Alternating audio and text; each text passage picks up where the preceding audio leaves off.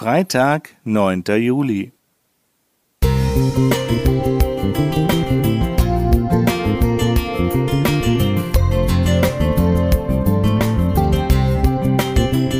Ein kleiner Lichtblick für den Tag.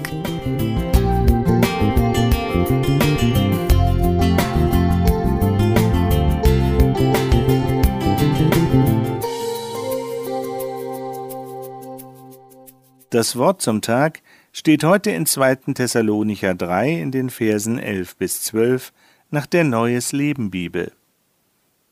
Wir haben nämlich gehört, dass einige von euch ein untätiges Leben führen, nicht arbeiten wollen und ihre Zeit nutzlos vertun. Im Namen von Jesus Christus, dem Herrn, appellieren wir an diese Leute und ermahnen sie, dass sie regelmäßig arbeiten und sich ihren eigenen Lebensunterhalt verdienen sollen. Seit meinen jungen Jahren liebe ich den Gesang der Amseln. Sie sind wie fast alle Tiere sehr fleißig und haben immer etwas zu tun. Entweder loben sie mit ihrem Gesang ihren Schöpfer, natürlich behaupten sie damit auch ihr Revier, oder wir entdecken sie am Boden und sie sorgen für sich und für ihre Brut.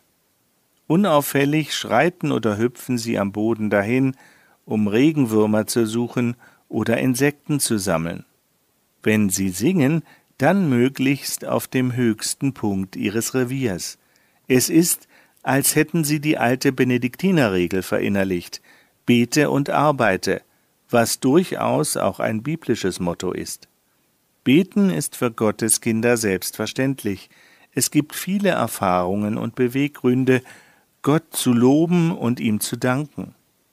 Sicher ist es mitunter schwierig und manchmal fast ausgeschlossen, Gott im Leiden zu danken. Es ist aber nicht unmöglich. Was immer auch geschieht, seid dankbar, denn das ist Gottes Wille für euch, die ihr Christus Jesus gehört. So 1. Thessalonicher 5, Vers 18 nach der Neues Leben Bibel. Paulus erhielt auf seine Frage, warum Gott ihn nicht erhörte, die Antwort in 2. Korinther 12, Vers 9, Lass dir an meiner Gnade genügen, denn meine Kraft vollendet sich in der Schwachheit. Darum will ich mich am allerliebsten rühmen meiner Schwachheit, auf dass die Kraft Christi bei mir wohne. Soweit der Text. Darum, wenn du meinst, deine Gebete finden keine Erhörung, bete dennoch. Ebenso sind wir aufgefordert, eine gute Arbeitsmoral an den Tag zu legen. So lesen wir es im heutigen Bibeltext. Überhaupt enthält Gottes Wort zahlreiche Ermahnungen zu guten Werken, zur Arbeit und zu einem verantwortungsvollen Umgang mit der Zeit, wie der Thessalonicher Brief verdeutlicht. Das heißt jedoch nicht, dass wir über unsere Kräfte gehen sollen, denn dann schädigen wir uns als Geschöpfe Gottes sondern es geht um eine gesunde und vorbildliche Lebensweise, die Paulus in seinem Brief anmahnt. Darum geben uns die Amseln ein gutes Beispiel.